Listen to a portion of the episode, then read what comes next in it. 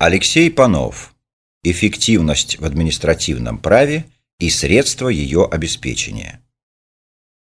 Первое. Понятие эффективности правового регулирования.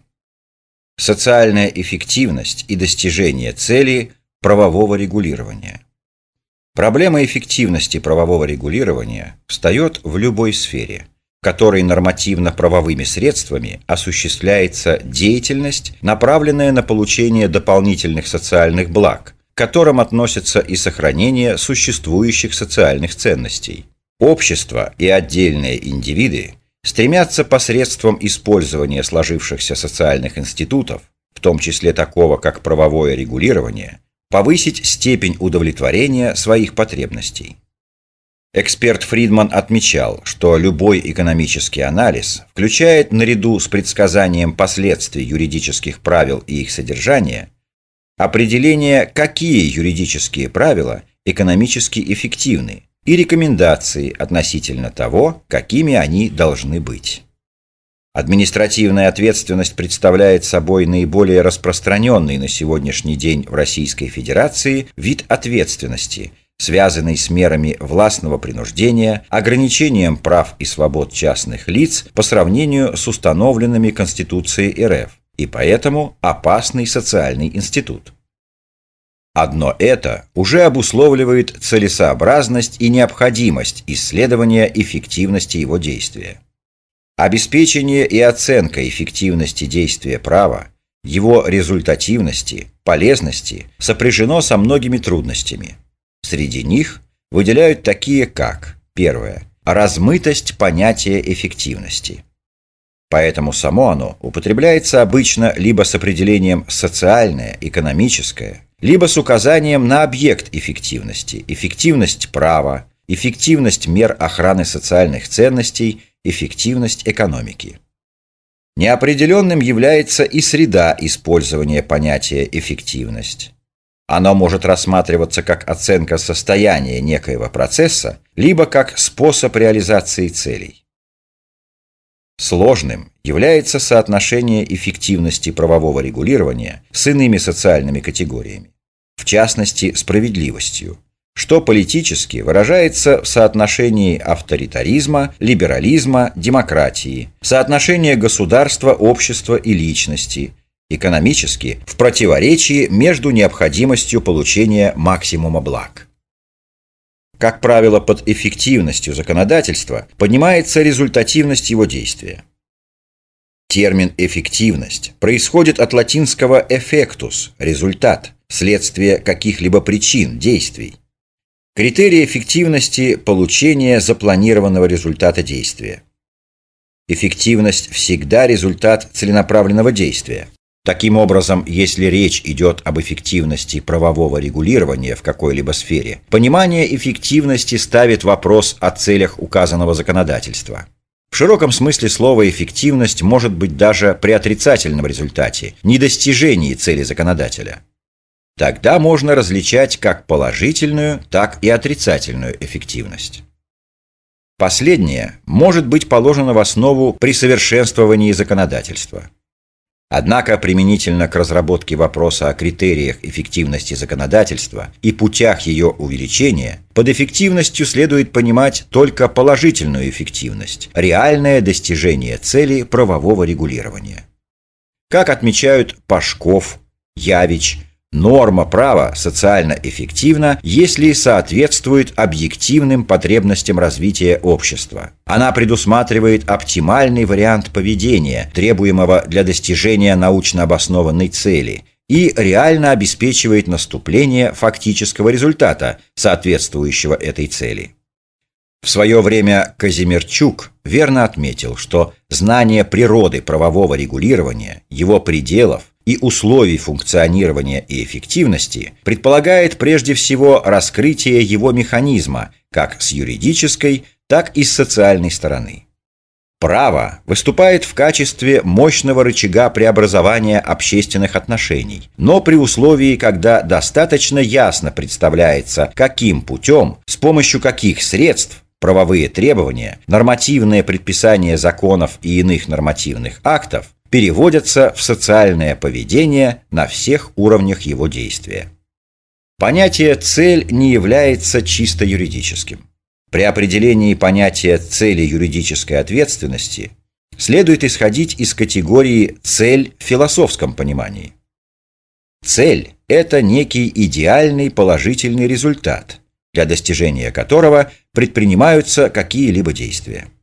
Для того, чтобы начать действовать, нужно поставить некоторые цели или единую цель. Цель является идеальным внутренне побуждающим мотивом. В философии цель понимается как сознательное предвосхищение результата, на достижение которого направлены или будут направлены действия субъекта, как духовное образование, как мысленно представляемая ценность. В философии выделяются следующие виды целей.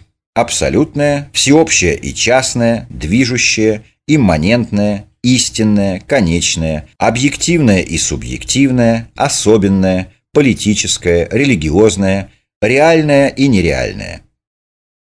Более того, в настоящее время в философии сложилось несколько подходов в учении о цели и целесообразности, телеологии. Антропоцентрический исходит из положения, что все существует ради человека. Метафизический – из конечной цели, господствующей над процессом мирового развития. Трансцендентный из признания потустороннего целеполагающего существа, находящегося вне мира. Имманентный учит, что цель заключена в самой природе вещей. Цель, по мнению большинства современных философов, есть феномен, связанный с человеком, его сознанием, волей и трудовой активностью. Таким образом, нельзя сказать, что цель – это только идеальная модель. Цель человека представляет собой известное единство материального и идеального, объективно по содержанию, субъективно по форме. Цель объективна, потому что определяется условиями жизни общества, является идеальной моделью материального мира.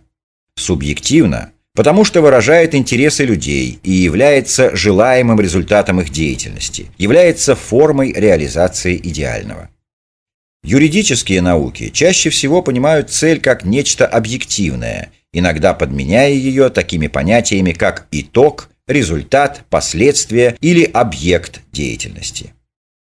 Результат деятельности может как совпадать с целью, так и отличаться от нее. Деятельность – это активность в соответствии с некой целью, которая должна привести к цели. В случае, когда результат совпадает с целью – можно говорить об эффективности деятельности. Шундиков определяет юридическую цель как идеально предполагаемую и гарантированную государством модель какого-либо социального состояния или процесса, к достижению которой при помощи юридических средств стремятся субъекты правотворческой и правореализаторской деятельности. В юриспруденции различают следующие цели – право, отраслей права, правовых институтов, правового регулирования, судопроизводства, юридической ответственности, наказания, санкций, правонарушения, нормативно-правовых актов. Цели, формируемые в нормах права, должны удовлетворять двум условиям. Во-первых, соответствовать по своему содержанию объективным закономерностям, то есть быть истинными – и, во-вторых, быть обеспеченными реальными средствами своего существования, то есть быть реальными. Можно предположить, что цель охватывается содержанием права, носит нормативный характер, или что в содержание права входят сведения о цели законодателя. В некоторых случаях цель входит в содержание права, нормативно, а в других ее необходимо выводить логически или применять телеологические методы толкования. Но нормативность юридической цели общеобязательна, так как абсолютное большинство целей в праве – это указание не просто на желаемый результат, но на обязательное направление поведения. Юридическая цель – императивно заданное устремление. Данное качество делает ее эффективным регулятором социальных отношений. Некоторые ученые – настаивают на том, что цель юридической ответственности – категория субъективная, а не объективная. Они утверждают, что об объективности можно вести речь только в плане тех условий, которые предопределяют постановку цели юридической ответственности. Иванова указывает, что можно говорить об объективности и субъективности правовой цели в любом случае – Потому что общество рассматривается нами как бытие духовной жизни человека, зрелость которой обусловливает меру его, человека, воссоединения с другими, следовательно, как усилие к духовной гармонии в себе самом. Не духовная жизнь обслуживает материальную, а материальная отражает состояние духовной.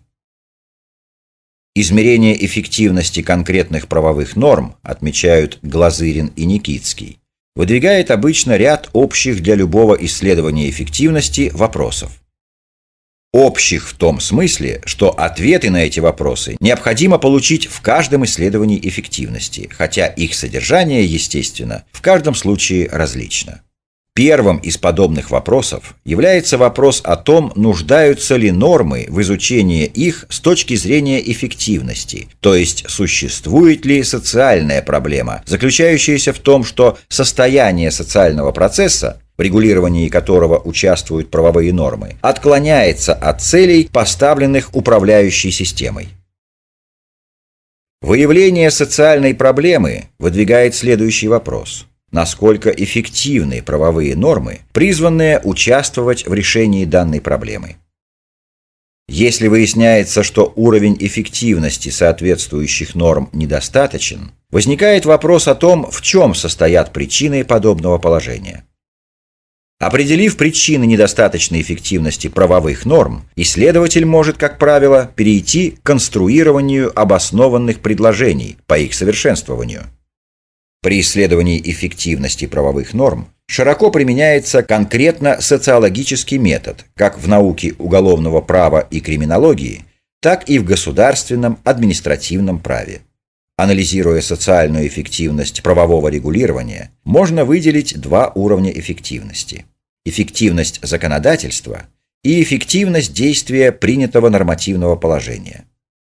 Таким образом, можно выделить три условия эффективности правовых норм.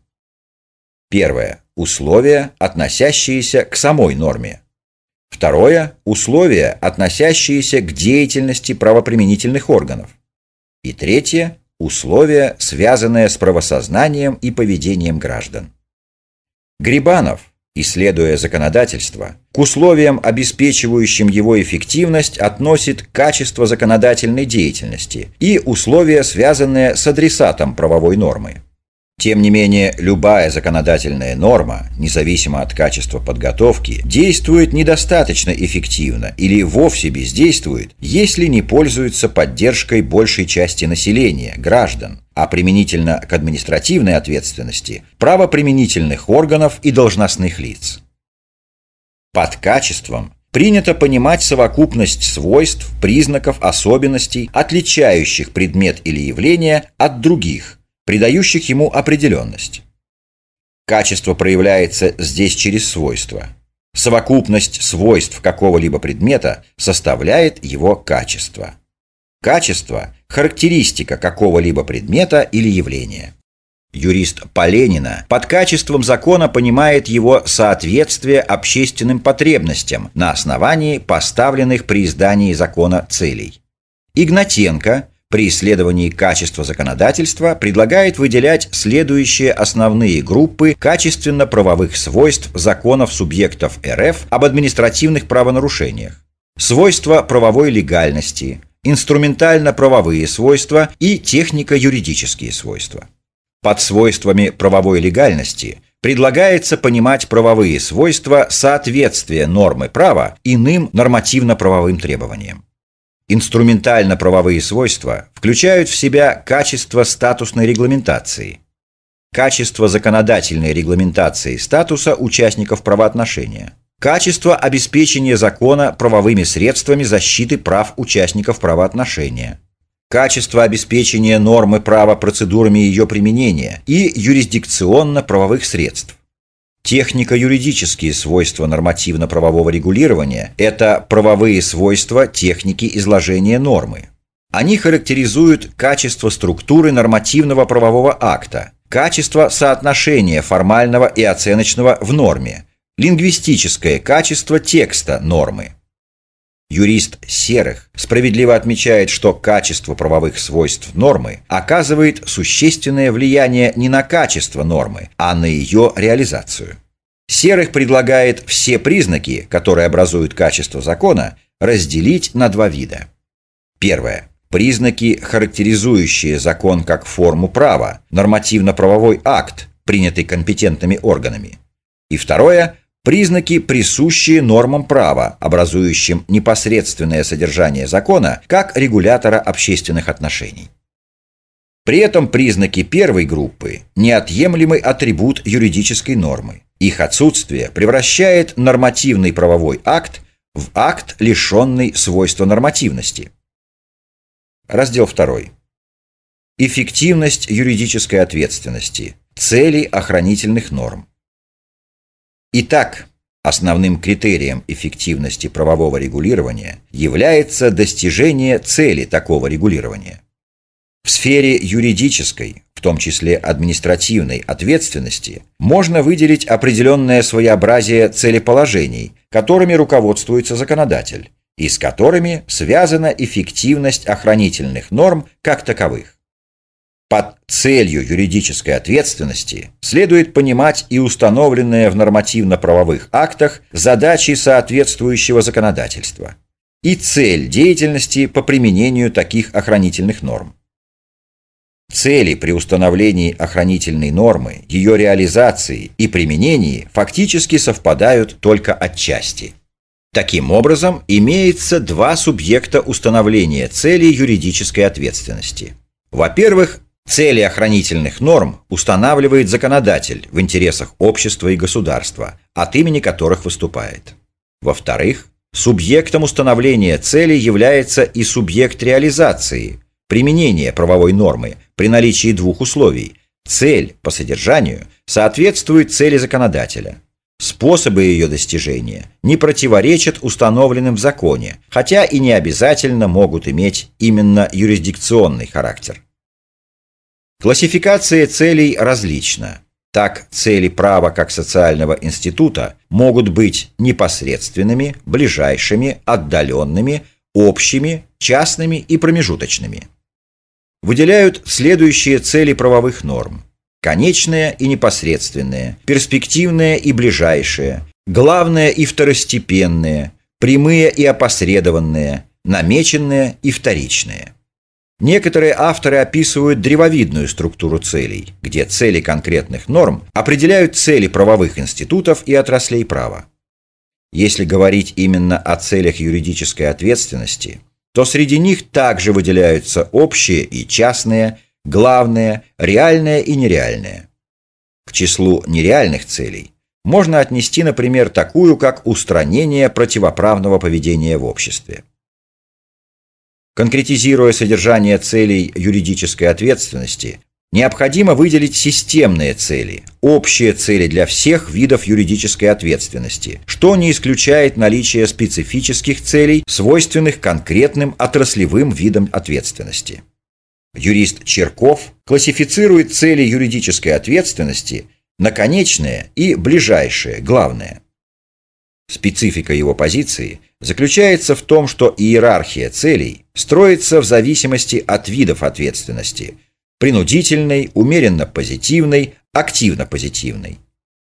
Цели юридической ответственности можно разделить на общие и специальные. Цели юридической ответственности также делят на общие и частные. Данное подразделение проходит как на уровне всего Института юридической ответственности, так и на уровне отдельных видов юридической ответственности. Юрист Иванова пишет, что цель юридической ответственности – это идеально предполагаемая, обеспечиваемая государством модель будущего развития общественных отношений, к достижению которой при помощи установления и применения норм юридической ответственности стремятся законодатель и правоприменитель, выраженное в желаемых результатах деятельности людей в обществе. В качестве цели юридической ответственности указываются следующие – предупреждение правонарушений, сдерживание потенциального правонарушителя, побуждение правонарушителя выполнить надлежащим образом свои обязанности, создание упорядоченного состояния общественных отношений, их урегулированность, а также защита правопорядка, снижение уровня правонарушений, воспитание активной гражданской позиции, вытеснение из сознания граждан правового нигилизма, наказание правонарушителей, восстановление общественных отношений. Говоря о целях охранительных норм, зачастую выделяют цели позитивной и негативной юридической ответственности, иными словами, добровольной и принудительной формы реализации юридической ответственности. К целям негативной юридической ответственности относят цель восстановления социальной справедливости, кара нарушителя, воспитание, снижение уровня правонарушений – стабилизация уровня правонарушений, то есть частная превенция правонарушений. К целям позитивной ответственности можно отнести создание упорядоченного состояния общественных отношений, обеспечение правомерного поведения, воспитание граждан в духе уважения к праву, активной гражданской позиции, то есть общую превенцию противоправного поведения. Юрист Алексеев указывает, что главной, основной функцией юридической ответственности является штрафная, карательная, потому что она направлена на частную и общую превенцию правонарушений и играет существенную роль в воспитании, переделке сознания людей. Цели юридической ответственности должны приводить к реальным ожидаемым социально положительным результатам, таким как создание условий для реализации прав и свобод граждан и других субъектов права, упрочение правопорядка, снижение уровня правонарушений. Существуют и чисто правовые цели юридической ответственности, служащие средством обеспечения нормального функционирования механизма правового регулирования. Выделение и конкретизация целей юридической ответственности в рамках отраслей права является объектом отдельного исследования. Иванова, впрочем, указывает следующие подходы к целям различных видов юридической ответственности. Первое.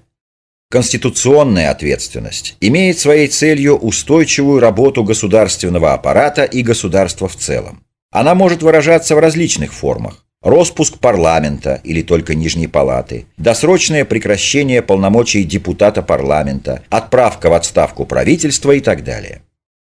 Второе. В качестве целей административной ответственности вслед за Галагиным указывает такие цели, как ликвидация преступности и искоренение всяких нарушений правопорядка, охрана общества и государства, интересов и прав граждан от правонарушений, кара, наказание виновных в правонарушениях в целях их исправления и перевоспитания, предупреждение совершения ими новых правонарушений, предупреждение совершения правонарушений иными неустойчивыми лицами. Третье. Относительно целей финансовой ответственности отмечает позицию Мускаткиной – закрепление, упорядочивание и совершенствование финансовых отношений. Формирование финансово-правомерного поведения, деятельности субъектов финансовых отношений и стимулирование их правомерного поведения, деятельности. Вытеснение из финансовых отношений действительного или предполагаемого финансово-противоправного поведения. Кара финансового правонарушителя. Восстановление финансовых отношений и социальной справедливости. Формирование финансовой и налоговой культуры, высокого уровня правосознания Общими целями финансовой ответственности является обеспечение безопасности Российской Федерации, экономической стабильности, реализации прав и свобод человека и гражданина. Четвертое. Относительно целей гражданско-правовой ответственности указываются следующие точки зрения. Собчак считал, что цель гражданско-правовой ответственности – обеспечение восстановления нарушенных имущественных прав лица путем возмещения нанесенного ему вреда за счет причинителя.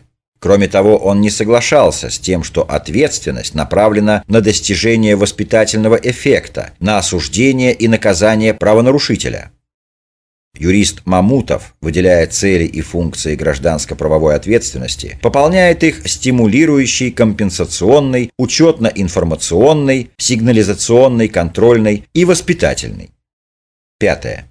Относительно уголовно-правовой ответственности. Содержание уголовно-правовой ответственности складывается из требования возмещения морального вреда, нанесенного правопорядку, и порицания преступления, а регулирование посредством наказания правонарушителя имеет целью кару, возмездие, исправление и перевоспитание лица, совершившего преступление.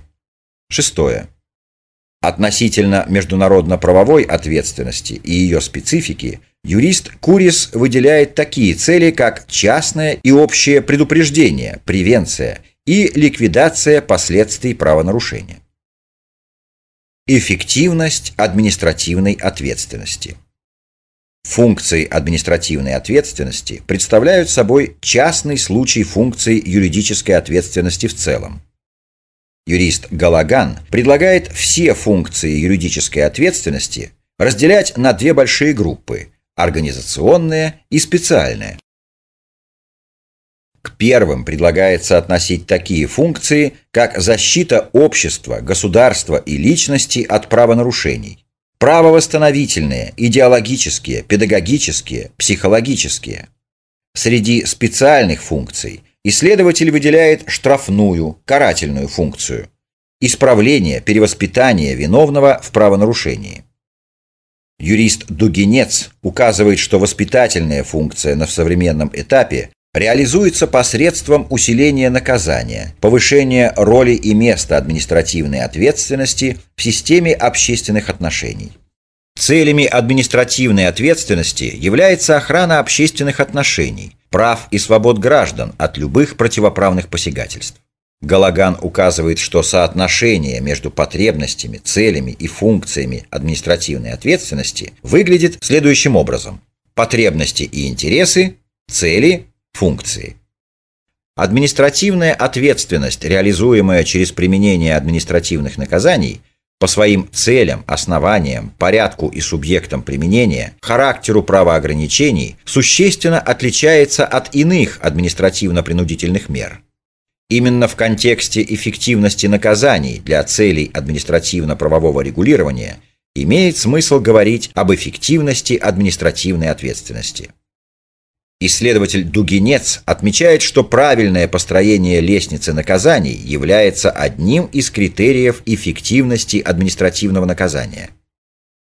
Каждый вид наказаний является ступенью. Все они соединены воедино. Для эффективности имеет значение также равное расстояние между ступеньками, видами наказаний. Нарушение данного принципа существенно осложняет задачу по назначению наказания – если разница в уровне кары слишком велика, образуется своеобразный вакуум, мешающий индивидуализации ответственности.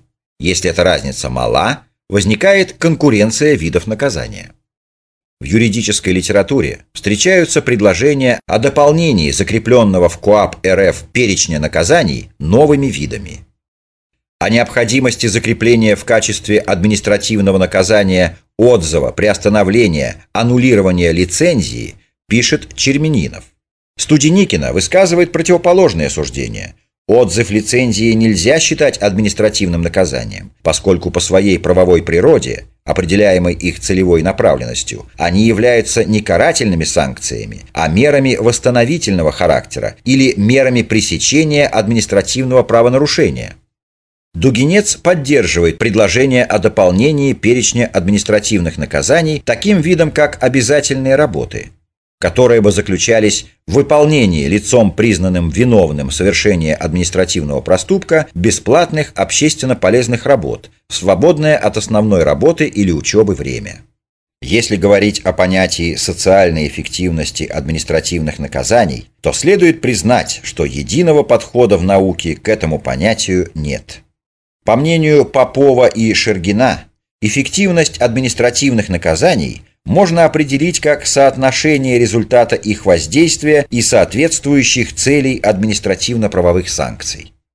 Дугинец предлагает понимать под социальной эффективностью административных наказаний достижение определенных законодателем целей охраны общественного правопорядка и обеспечения общественной безопасности российского общества. Как и в случае с юридической ответственностью в целом, можно выделить две группы условий эффективности административных наказаний, связанные с установлением норм об административно-правовой ответственности и связанные с реализацией административных наказаний. К первым Попов и Шергин относят наличие систематизированного и стабильного законодательства, регулирующего применение административных санкций, информированность субъектов права о существующих правовых запретах в сфере исполнительно-распорядительной деятельности и санкциях, установленных за их нарушение. Ко второй группе относятся оперативность производства по делам об административных правонарушениях, воспитательное воздействие процедуры рассмотрения дела и вынесения постановления о назначении административного наказания, реальность исполнения санкции, стабильность административной карательной практики, достаточная репрессивность административной санкции, законность и справедливость примененных наказаний, сочетание административного наказания с иными мерами государственно-правового воздействия, информированность субъектов права о применении санкций, авторитет правоприменительного органа. Эксперт Дугинец, описывая подходы различных авторов к повышению эффективности административных наказаний, выделяет подход Попова, согласно которому при выборе вида и меры наказания необходимо учитывать установку нарушителя к закону, уровень знания закона, уровень образования, прошлый негативный опыт, возрастные особенности. Также отмечается опыт некоторых бывших советских республик. Например, институт прекращения дела об административном проступке, если факт рассмотрения дела или иное воспитательное мероприятие оказали достаточное исправительное воздействие на нарушителя – упрощенный порядок применения административных наказаний с прекращением производства по делу. Дугинец предполагает следующее направление повышения социальной эффективности административных наказаний и порядка их применения. Первое. Совершенствование норм КОАП РФ и определение более четкого их соотношения с нормами региональных законов об административной ответственности. Второе обеспечение должной организации деятельности субъектов административной юрисдикции. Третье. Восстановление института органов общественной юрисдикции. На последних двух предложениях имеет смысл заострить особое внимание. Оба они касаются, по сути, реформирования порядка привлечения к административной ответственности в части изменения состава субъектов привлечения к ответственности, расширения возможностей внесудебного привлечения к административной ответственности. На настоящий момент именно введение внесудебного порядка является одним из приоритетных направлений административной реформы в Российской Федерации. Деятельность существующих административно-юрисдикционных органов по вопросам рассмотрения административных дел можно условно разделить на два важнейших направления. Первое. Рассмотрение административных жалоб, как общих, так и специальных. И второе. Привлечение к административной ответственности. В настоящее время по общему правилу, действующему в административном законодательстве Российской Федерации, административная жалоба на действия должностных лиц и государственных органов может быть подана в высший орган, вышестоящему должностному лицу, или направлена в суд. Выделяется два вида административных жалоб. Первое. Общая административная жалоба, административная жалоба на действие или бездействие должностных лиц и органов публичной власти, если лицо считает, что указанными действиями или бездействием нарушаются права, свободы и законные интересы гражданина либо иных лиц. Институт общей административной жалобы с момента образования государства существовал всегда – в союзном законодательстве вопросы общей административной жалобы регулировались указом Президиума Верховного Совета СССР от 12 апреля 1968 года номер 2534-7 о порядке рассмотрения предложений, заявлений и жалоб граждан. В 2006 году принят федеральный закон номер 59 ФЗ о порядке рассмотрения обращений граждан Российской Федерации.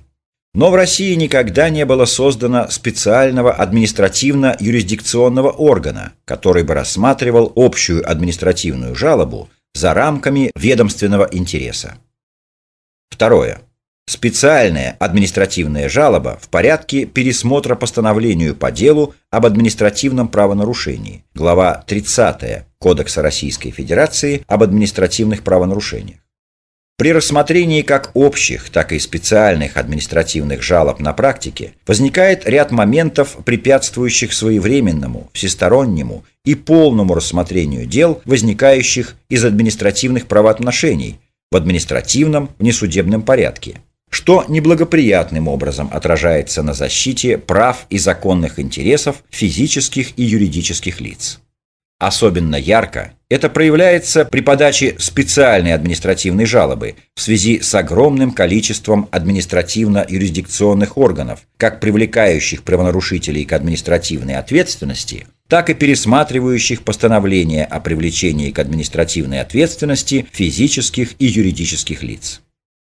При этом жалобы рассматриваются должностными лицами различных государственных органов, по большей степени не являющимися специалистами в области административного права и имеющими общее представление о процедуре привлечения к административной ответственности, процессуальных особенностях при производстве по делу об административном правонарушении и зачастую не имеющими юридическое образование.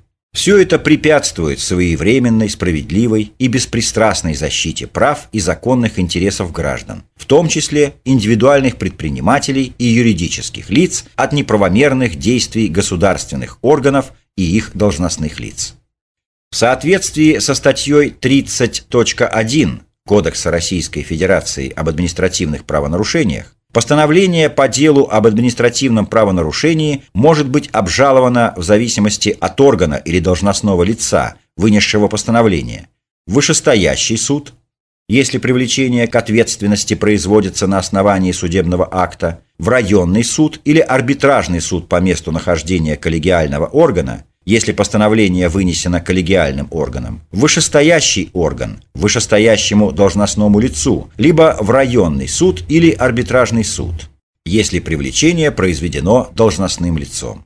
Таким образом, действующим административно-процессуальным законодательством установлено две процедуры пересмотра постановлений по делу об административном правонарушении – досудебная и судебная.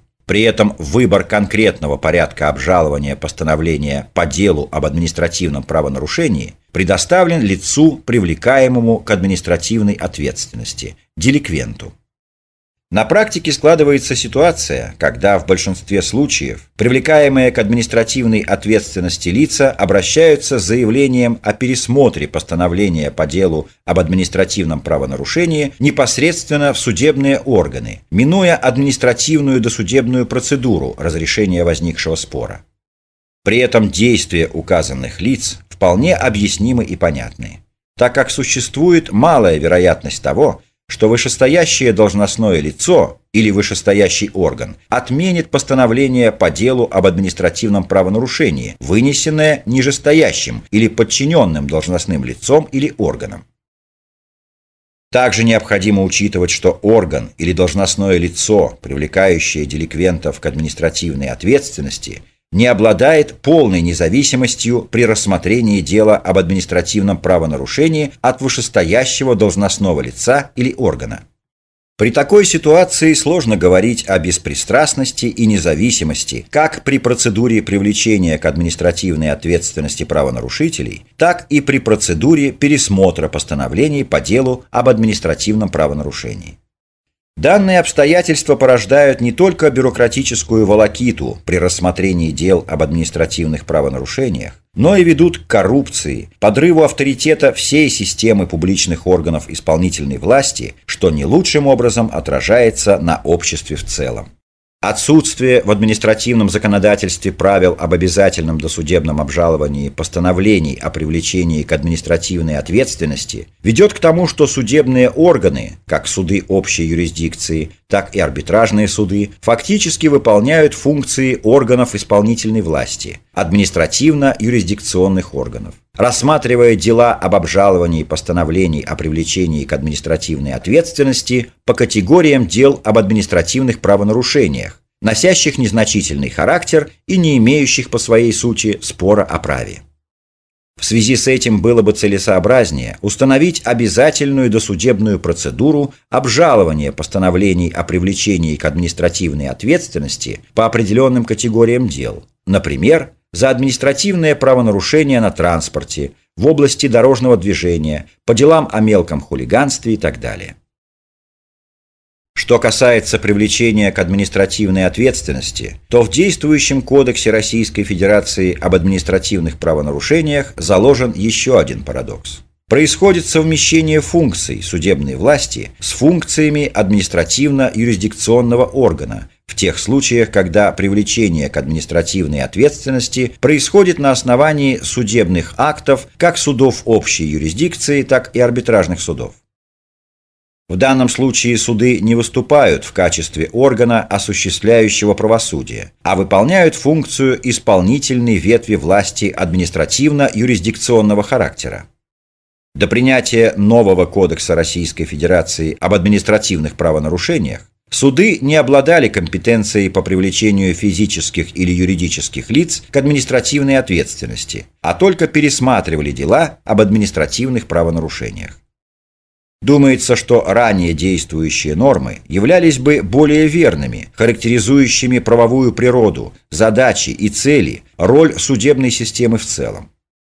Более того, и сама административная ответственность в нашей стране была создана союзным законодательством. Это основы законодательства СССР и союзных республик об административных правонарушениях 1980 года и ранее действующий КОАП РСФСР 1984 года с целью выделения из уголовной ответственности малозначительных деликтов, за которые ответственность налагалась, как правило, во внесудебном порядке.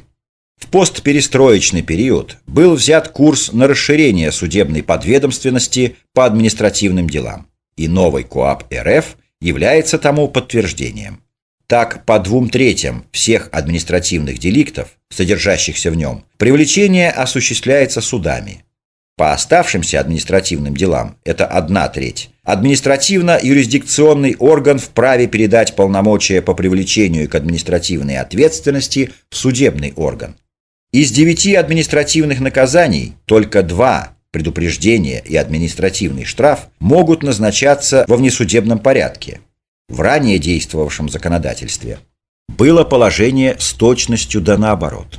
Таким образом, административная ответственность лишилась всех своих особенностей, отличающих ее от уголовной – оперативности, внесудебности, бесплатности, что загрузило суды подчас бесспорными мелкими делами – и обрекло невластных субъектов, граждан, юридических лиц, на трату времени, денег, здоровья для рассмотрения административных правонарушений, которые никогда законодатель не называл общественно опасными, тем самым подчеркивая их отличие от уголовно наказуемых преступлений и выделял специфичный внесудебный порядок рассмотрения.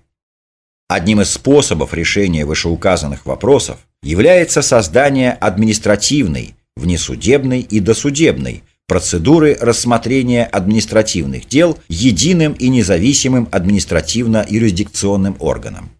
Эффективность административной внесудебной процедуры рассмотрения административных дел доказала свою дееспособность и на зарубежном опыте. Так, единая система административно-юрисдикционных органов по рассмотрению дел об административных правонарушениях существует в большинстве стран Европы – Франция, Голландия, Германия и так далее, Канаде, США. Зачатки данной процедуры появляются в Украине. Наиболее ярким примером является административный трибунал провинции Квебек, Канада. Административный трибунал Квебека является специализированным, объективным и независимым органом, но тем не менее входящим в систему органов исполнительной ветви власти – Создание подобного органа в Российской Федерации, входящего в систему органов исполнительной власти, позволит деполитизировать, повысить профессионализм и оперативность при рассмотрении дел об административных правонарушениях. Будет способствовать понижению бюрократии и уровня коррупции в органах исполнительной власти, бесплатности рассмотрения административных дел – Такая реализация законных прав граждан и юридических лиц разгрузит суды, снизит нагрузку на судей, что позволит сэкономить бюджетные средства и повысит качество осуществления правосудия, а также не допустит нарушения принципа разделения ветвей власти, которое сейчас имеется при рассмотрении судами ряда административных дел. С этим и другими материалами вы можете ознакомиться на сайте www.panov.in.